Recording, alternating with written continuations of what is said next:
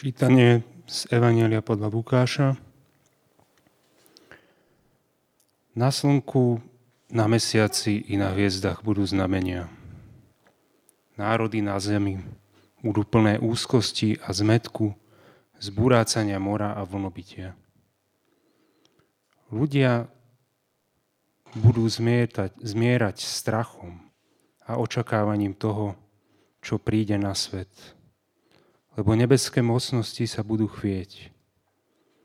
Vtedy uvidia syna človeka prichádzať v oblaku s veľkou mocou a slávou. Keď sa toto začne diať, spriamte sa, zodvihnite hlavy, lebo sa blíži vaše vykúpenie. Dávajte si pozor, aby vaše srdcia neoťažili obžerstvom, opilstvom a starosťami o tento život. Aby vás ten deň neprekvapil. Príde totiž ako osídlo na všetkých, čo bývajú na povrchu celej zeme. Preto bdejte celý čas a modlite sa, aby ste mali silu uniknúť všetkému, čo má prísť a postaviť sa pred syna človeka.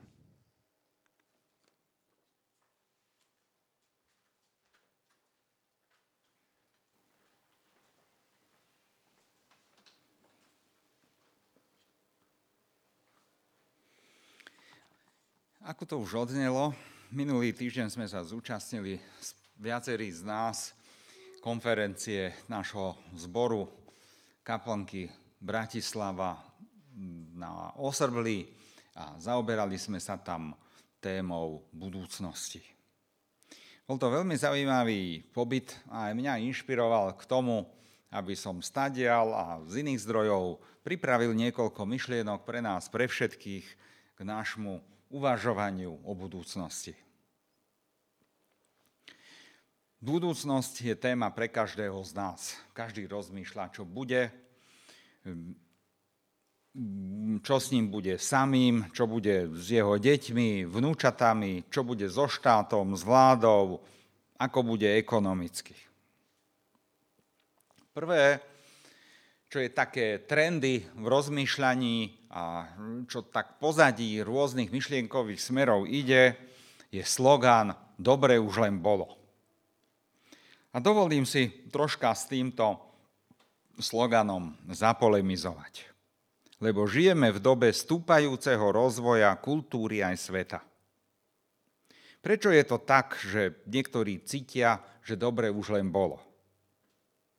Naše televízie, a tlačené médiá sú nastavené tak, že využívajú našu psychickú dispozíciu k tomu, že pre nás je príťažlivé všetko to, čo ohrozuje náš život.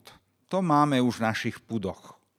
Pudovo máme zabudované v nás, že informácie o ohrození niekoho bližného nás priťahujú, že ich sledujeme, lebo je to výstrahou pre naše vlastné ohrozenie. Preto sú inštinktívne pre nás príťažlivé zlé správy. Z toho vychádzajú aj tvorcovia televíznych novín, rozhlasových novín, že na začiatku vždy dávajú zlé správy. Snažia sa zaujať nešťastím, vojnou, zemetrasením, záplavou, dažďami, suchom, demonstráciami, lúpežou a podobným. Pre médiá je zlá správa dobrou správou, lebo majú čo dať do správ. Len výnimočne na konci správ sa dávajú nejaké pozitívne informácie. A keď roky sme pod vplyvom sledovania takýchto mediálnych správ a ešte keď sa k tomu pridajú polopravdivé správy, tak dochádza k posunu nášho myslenia, že vlastne všetko je zlé, len samými pesimizmus začíname mať pocit, že už je tak zle, že horšie ani nemôžu byť, zemetrasenia, vojny a že nikde nič sa nezlepšuje. Rád by som teraz povedal niekoľko pár faktických informácií o tom, že toto je pomerne falošné. Naša spoločnosť a kultúra sa posúva k lepšiemu. Prvá informácia. V roku 1800 bol priemerná dĺžka veku života ľudí 31 rokov. Dnes žijeme 72 rokov. Nejestvuje na Zeme guli žiadna krajina, kde by sa očakávalo dožitie nižšie ako 50 rokov. Možno nejaké totalitné režimy, kde si na okraji, u ktorých nie sú údaje. V roku 1800 bola detská úmrtnosť 44% celosvetovo. Dnes zomrie asi 4% Poďme na mladšie porovnanie. V roku 1970 bola podvyživenosť 28% u celkovej svetovej populácie. Dnes je to len 11% V roku 1800 vedelo čítať asi 10% obyvateľov ľudstva. V roku 2016 už vie čítať 86% Poďme teraz k pár údajom na Slovensku. Všetci hovoríme, a Slováci pijani. No, ja čo cestujem po iných krajinách, najmä Rusku a inde, som si všimol, že tá situácia nie je celkom taká.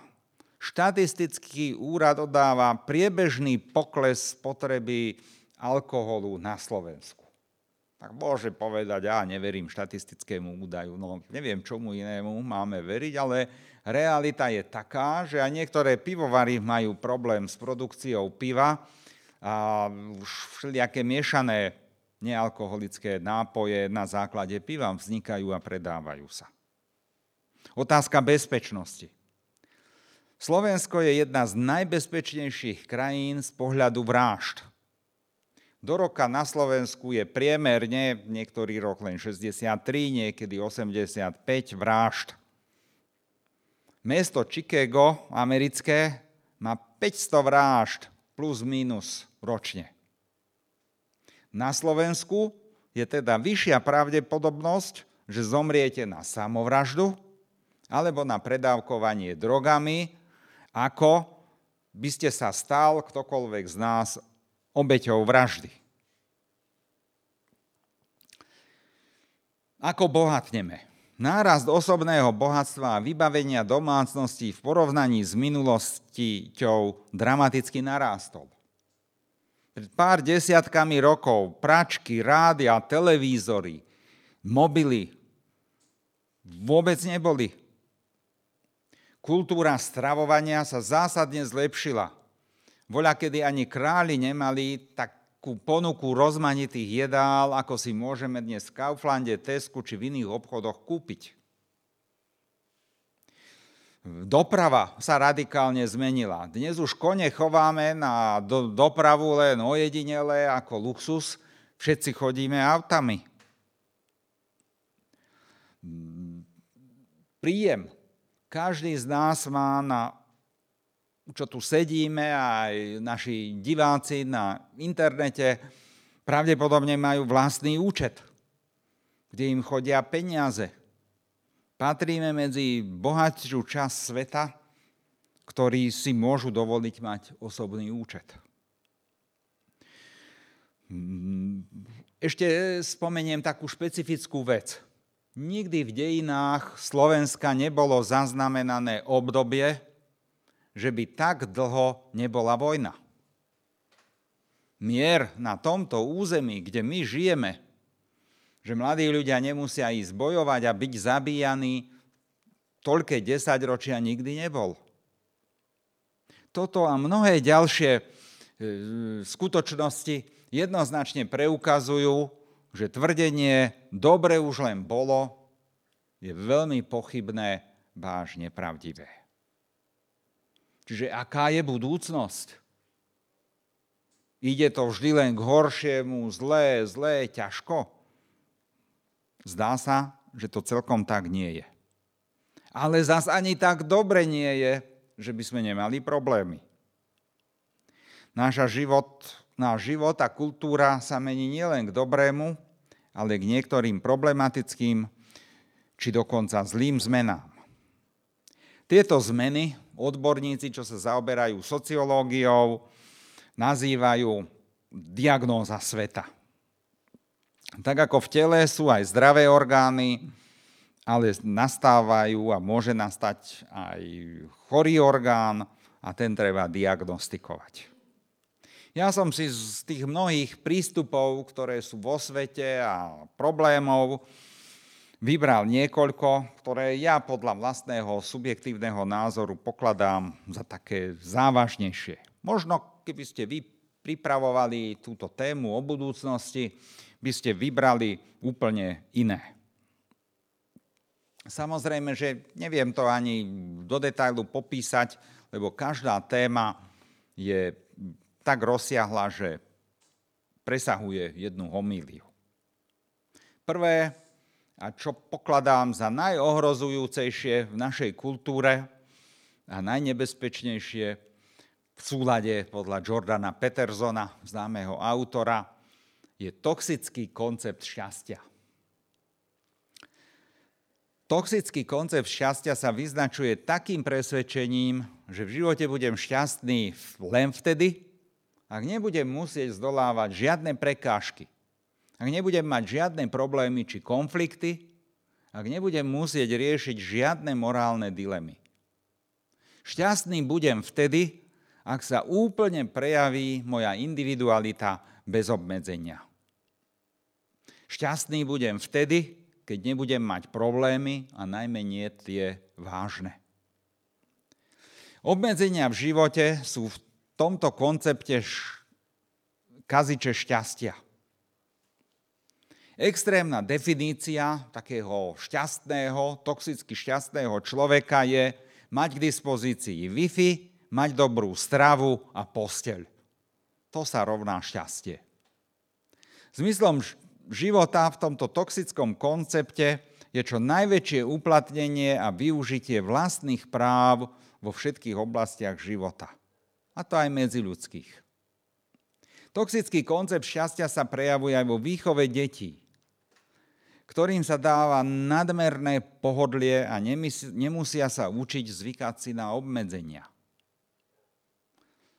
Narcistický koncept, ja som stredobod, života ako hodnota významne vzrástol. Jedným z tých výsledkov tohoto konceptu toxického šťastia je aj pre nás u mužov, spomeniem Adonisov symptóm. Posadnutosť vlastným výzorom. Viete, kto bol Adonis? Zamuloval sa do vlastného obrazu. Videl vo vode odzrkadlenie vlastného obrazu a zamiloval sa do ňoho. Adonisov symptóm je vyvinutý vnútorný tyran, vnútorný hlas, ktorý obráti našu vnútornú neistotu na drvivé. Makaj na sebe a potom budeš za niečo stáť. A za tým nie je len e, rozvoj výzoru a svalov, ale ten postoj, že smiem sa starať o seba, ale nemať ten tríznivý tlak ako vyzerám. Slobodný, radostný rozvoj a tríznivý rozvoj. V toxickom koncepte šťastia niektorí rodičia uverili, že deti už nepotrebujú charakter. Realita je iná. Väčšinu života prežijeme v situáciách, kde nemôžeme prežívať pocit šťastia. Máme veľa práce, sme unavení, môžeme mať finančné ťažkosti, vzťahové problémy, ale keď sa zamilujem len do pôžitkov dneska, vždy budem mať zajtrajšok len smutný. Aj pre manželstvo je typický tento toxický koncept šťastia. Preto sa aj jedna z príčin, prečo sa rozvádza skoro polovica manželstiev, je to, že všetci len očakávajú od partnera, že dostanú. Daj mi šťastie, daj mi seba, daj mi spokojnosť, daj mi uspokojenie. A nejestvuje dávanie. Netoxický koncept šťastia naproti tomu pochádza z iného poňatia seba samého a svojho konania. Hlavnú otázku nekladie netoxický koncept šťastia, že musím byť šťastný. Lebo život nie je o šťastí, ale o prekonávaní prekážok na ceste k zmyslu plnej angažovanosti. Súčasťou životného úspechu je aj úspech v boji s mojím, s našim vlastným tieňom, či so zlými náklonnosťami. Východiskom pre úspešný život je znalosť nášho zmyslu života. O čo vlastne usilujem a o čo sa snažím. Potrebujem mať cieľovú fotografiu svojho života a o ňu sa usilovať. A šťastie je vedľajší produkt. Nemôže byť ako samostatný cieľ. V tomto poňatí života majú zmysel aj obete, aj utrpenie vlastné či spôsobené zvonka. Plnohodnotný život bez obete, bez seba zaprenia nie je možný. Teda cesta k šťastnému životu začína upratovaním vo vlastnej izbe. Vráťme sa naspäť ešte k tomu pokroku. Ako sa zmenila doba. Ja som pripravil také video z Formule 1, ktoré ukazuje, ako sa zmenila doba k lepšiemu. Ako sme sa sem dostali. V roku 1950 výmena kolies a dotankovanie auta trvalo 67 sekúnd. V roku 2013 5 sekúnd. Pozrime sa na to video, aby sme videli ten pokrok.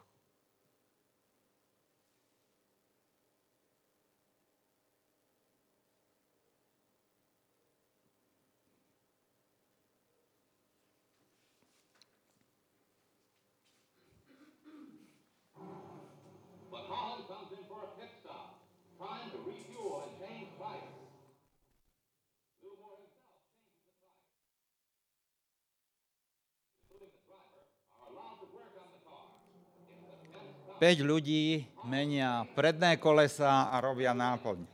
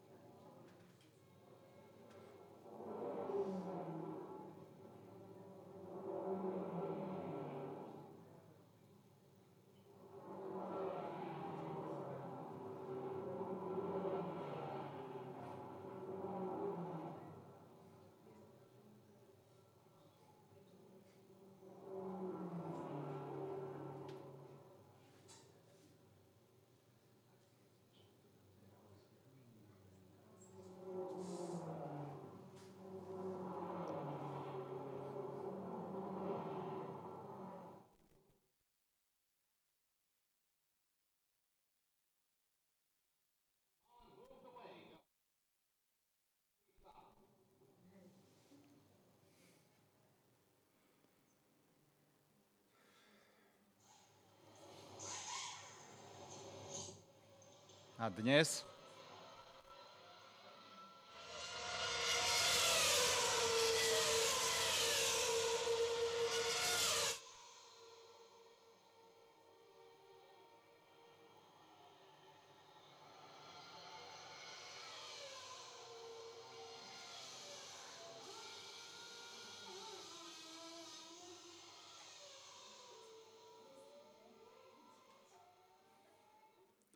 Tak toto je pokrok. Technický, ukážka. Čiže dobre len bolo, zlepšujeme sa. Koncept šťastia ako veľká výzva pre súčasného človeka a súčasnú kultúru. Pozrime sa na ďalší, ďalšiu takú problematickú oblasť. Vzťah medzi ilúziou a pravdou. Zo slovenskej dnešnej reality vieme, že muž, ktorý má 10 detí s deviatimi ženami, chodí na katolícke manifestácie za rodinu a dostáva nemalé percento voličských hlasov. S vysokou pravdepodobnosťou bude znova zvolený do slovenského parlamentu. Prečo je to tak? Prečo sa ľudia správajú iracionálne a necharakterne a dávajú ľuďom svoj hlas a zverujú svoju budúcnosť do rúk ľuďom, ktorí takto žijú a takto pracujú. Skúsme sa pozrieť na vysvetlenie a na ohrozenia dnešnej kultúry a doby, ktoré z takýchto postojov vyplývajú. Prečasom bol veľmi populárny film Matrix. Jeho postavou bol Neo. Tento stál pred e, voľbou, či sa rozhodne prežiť svoj život v príjemnej virtuálnej realite, alebo sa môže rozhodnúť pre konfrontáciu so skutočným, nepriklárášleným a dosť nepekným svetom. My by sme sa pre ktorú cestu rozhodli. Naša skúsenosť hovorí, že väčšina ľudí si vyberá príjemnú ilúziu pred pravdou. Keď sa pozrieme do televízie, opäť vidíme, že ľudia sú tam vždy krajší tí, než, než tí, ktorých máme okolo seba. V reklamách na čokoľvek vystupujú vždy mladí, sympatickí herci a herečky. Reklamy na autá predstavujú v krásnych a divokých prírodných scenériách vozidlá, aby čo urobili najväčší dojem. Kde by tam boli naše levické cesty s výmolami a jamami? My sami aj médiá uprednostňujú všetko to, čo je pekné, príjemné a vyhýbajú sa negatívnym skúsenostiam. Preto aj my sa vyhýbame negatívnej realite o politikoch. Aj o tom politikovi, ktorý má 10 detí s 9 ženami. Od politika očakávame, aby bol aniel. Ale anieli zatiaľ v politike nechodia. Ani inde. Táto projekcia dokonalosti na politika vedie buď k tolerancii, však on je ako my, alebo k úplnému zanevretiu na verejný politický život.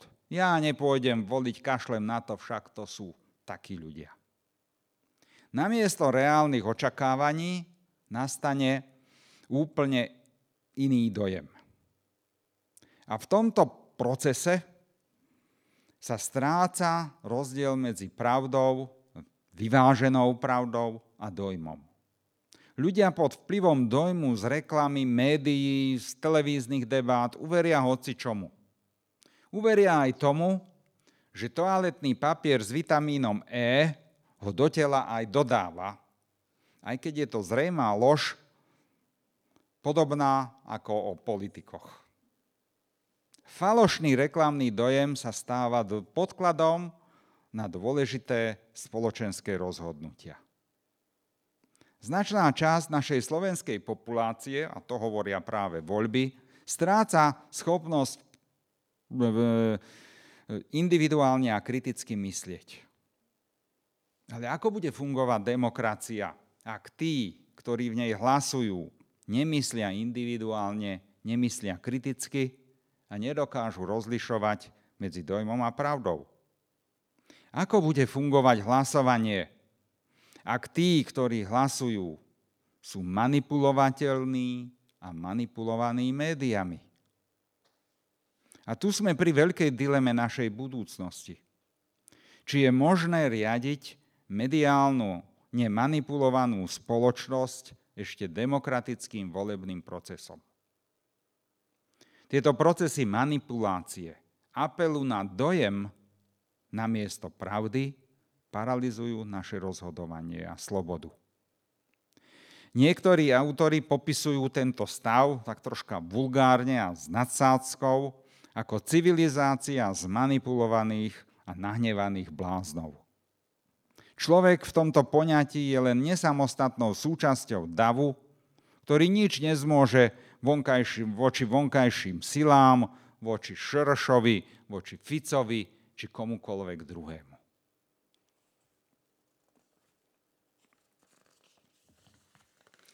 Týmto procesom manipulácie dojmami sa dostáva k moci neuchopiteľné zlo, tzv. tekuté zlo.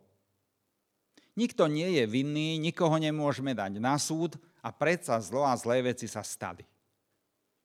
Kto je zodpovedný za diálničný most, ktorý spadol, lebo bol zle postavený? Nevie sa nájsť jeden zodpovedný. Kto je zodpovedný za to, že zdravotníctvo je v takom stave na mnohých miestach, že nevie poskytnúť kvalitnú opateru? Na iných miestach je výborné, ale niekde nie. Prečo je potrebné znova a znova odlžovať nemocnice? Nie je to jedného vinníka, ale celý systém budovaný v rozhodovaní ľudí pod falošnými dojmami, cez ktoré preniká tekuté zlo do rôznych oblastí spoločnosti. Toto tekuté zlo má za dôsledok nárast hnevu. V ľuďoch narastá pocit hnevu z bezmocnosti z jednoduchého dôvodu, že nikto za nič nie je zodpovedný a nedá sa docieliť zodpovednosť a spravodlivosť. Stratila sa pravda v spoločnosti a prevláda ilúzia, ktorá otvorila dvere tekutému zlu. Toto je veľká výzva aj v našej krajine, aj v našej kultúre. To tretie, čo chcem spomenúť, a možno by sme začali tým videom, z, ktoré som pripravil krátkým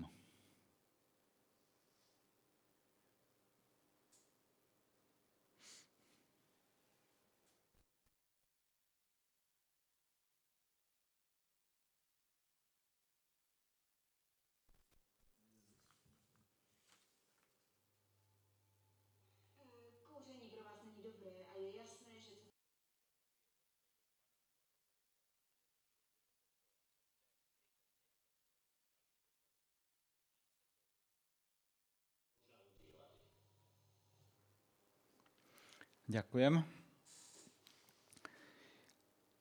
Vidíme tu dva svety. Jeden akýsi k hore a druhý akýsi k dole. Posledné ohrozenie, ktoré pokladám do budúcnosti za veľmi vážne, je ohrozenie tým, že zmena identity človeka sa stane človek len súborom dát či istého algoritmu. Väčšina z nás má facebookový účet a všeobecný prístup k internetu. Toto spôsobuje, že vyhľadávač Google vníma každého človeka ako sadu dát. O každom z nás vie, čo sme kedy vyhľadávali, čo nás zaujíma. Google vie z, náho, z, ná, z nášho účtu, komu píšeme a čo píšeme. Všetky tieto údaje o mne, o každom z nás sú zapísané ako počítačové dáta. Google vie o nás samých oveľa viac ako my sami, lebo nezabúda. Keď ešte k tomu prirátame údaje z Facebooku či Instagramu, tak kto si k neznámy, neuchopiteľný má kompletné údaje o tom, čo sa nám páči, čo sme kedy lajkovali, k čomu sme sa ako vyjadrili, ktorú politickú stranu sme podporili, ktoré stránky sme prezerali, ako dlho sme ich čítali. A vie mnohé ďalšie detaily, ktoré nevie ani náš najbližší človek, manželka či manžel. Úplne podrobný rozbor našej identity má k dispozícii akýsi neznámy vlastník týchto počítačových programov. Čo urobí s tým? Zatiaľ nám ponúka len cielenú reklamu. Ktokoľvek z nás si otvorí Facebook, zrazu zistí, že tam má reklamné vsúky, ktoré presne zodpovedajú tej osobnej histórii a bývalým osobným záujmom. Ale čo ak zajtra alebo pozajtre si tento Facebook načíta dáta od nášho lekára? Už k lekárovi ideme, všetko je na počítači. Už lieky nám predpisujú tak, že prídeme do lekárne a nemusíme mať nič na papieri. Týmto procesom dochádza k vlastneniu našej identity, všetkých údajov o našej osobe, Facebookom, Instagramom či iným dátovým programom. V dôsledku používania počítačovej siete sa postupne stala naša identita súborom počítačových dát, ktoré sú uložené kdesi na akýchsi serveroch. S týmito dátami o mne či o každom z nás môže kto si narábať. Ako bude s nimi narábať zajtra alebo pozajtre? V tom, tej ukážke filmu Demolition Man je úplne pesimistická. Totálna kontrola človeka. Čo je dovolené, jedlo, všetko. Toto je jedno ohrozenie, že cez vlastnenie dát o nás samých môžeme byť úplne kontrolovaní. A druhé je kontrola a cenzúra dát.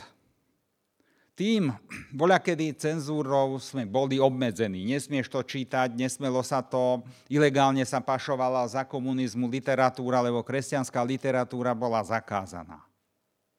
Dnes je iný typ cenzúry sme a ja som zavalený mnohými informáciami, ktoré kto si vybral, ponúkame ich podľa mojej osobnej histórie a medzi týmto množstvom ponúkaných informácií nezbadám tie, ktoré sú pravdivé, ktoré sú polopravdivé. Volá sa to cenzúra množstvom. Práve pri veľké množstvo informácií zabráni zbadať, rozlíšiť a konať podľa pravdivých informácií.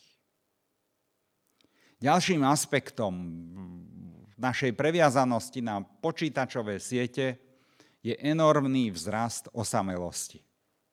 Čím viac je technologicky rozvinutá krajina, tým sú ľudia osamelejší. Lebo je jednoduchšie žiť doma s počítačom ako s druhým človekom. Ten druhý človek, kade čo povie, počítač, vypneš, prepneš inú stránku. Nemusíš sa prispôsobovať. To má dopad v krajinách, kde už sú ešte ďalej v počítačovom rozvoji. Napríklad v Južnej Koreji rapídne pokleslo medzi mladými ľuďmi randenie. Mladí ľudia sa nestretávajú. Vo Švédsku museli zase zaviesť sociálne úrady novú profesiu. Vyhľadávač mŕtvych dôchodcov. Niekto zomrie, a celé týždne ho nikto nenájde a nemusí si to všimnúť. Peniaze mu chodia na účet, všetko je automaticky nastavené, tak sociálne úrady majú funkciu vyhľadávač mŕtvych dôchodcov. Čiže to je dôsledok technologického počítačového rozvoja, s ktorým si budeme musieť poradiť. Ešte som nespomenul rôzne ekologické, psychologické a politické výzvy, ktoré nás čakajú do budúcnosti. Skutočne právom mnohí ľudia cítia, že napriek veľkému pokroku, veľkému rastu bohatstva vznikajú aj veľmi vážne, veľmi seriózne ohrozenia. Čo mi na to ako kresťania naposledy? Budúcnosť bola tiež aj pre prvých kresťanov, ako sme si čítali v tom oddieli, prirodzene vážnou témou. Niektoré znaky a ohrozenia boli podobné tým našim. Bolo ohrozenie prírodou, zemetrasenia, vlnobytia, burácania mora. Druhé boli vojny, ohrozenie druhým človekom. Oboje spolu vyvolávali strach spojený s pocitom bezmocnosti a vnútorným hnevom. A toto vyvoláva cynizmus. Ako sa nestať cynikom v tomto návale ohrození? Ako správne výjimať realitu? A Ježiš povzbudzuje vtedajších svojich učeníkov veľmi zaujímavou vetou. Keď sa toto začne diať, spriamte sa. Zodvihnite svoje hlavy, lebo sa blíži vaše vykúpenie. 28. verš. Základ našej nádeje je práve vykúpenie. Keď vieme, že existuje nielen to, čo vidíme tu a dnes, ale že je pred nami aj iná budúcnosť, získavame tým nádej a zdroj pokoja. Blíži sa vykúpenie. Čas nie je našim hlavným nepriateľom, ale pomocníkom. Blíži sa vykúpenie. V tomto kontexte sa môžeme triezvo pozrieť na ťažké výzvy budúcnosti práve tým, že Ježiš Kristus dal každému z nás jedinečnú identitu, ktorý každého vníma nás, z nás ako jednotlivca, nie ako súčasť bezmenného davu.